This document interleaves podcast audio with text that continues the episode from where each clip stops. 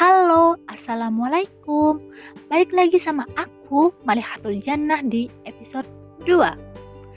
Kita bisa menghasilkan suara hanya dengan membuka dan menggerakkan mulut saja. Sekilas memang terlihat sangat mudah ya, tapi semuanya tidak mungkin terjadi tanpa pita suara dan tentunya organ pernapasan kita secara keseluruhan. Nah, pada episode kedua ini, aku akan mengungkap beberapa fakta menarik tentang pita suara pada tubuh manusia.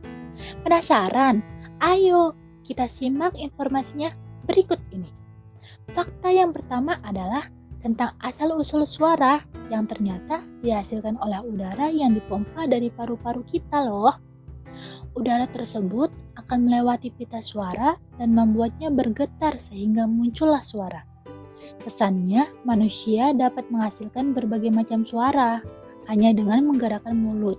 Padahal, semua itu tidak mungkin terjadi tanpa adanya bantuan udara atau hembusan nafas kita.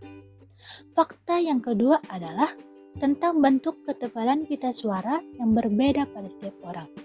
Biasanya, suara yang dihasilkan perempuan lebih tinggi ketimbang laki-laki. Hmm, kenapa sih kok bisa kayak gitu? Nah, Semuanya itu disebabkan oleh perbedaan karakter dan ketebalan pita suara masing-masing orang. Fakta berikutnya adalah tentang suara khas yang dihasilkan pita suara untuk membedakan jenis kelamin manusia. Karena pita suara menghasilkan suara dengan frekuensi yang berbeda untuk setiap jenis kelaminnya. Frekuensi suara pada pria berada pada rentang 65 hingga 260 Hz Sementara frekuensi suara pada wanita tercatat pada rentang 100 sampai 520 Hz.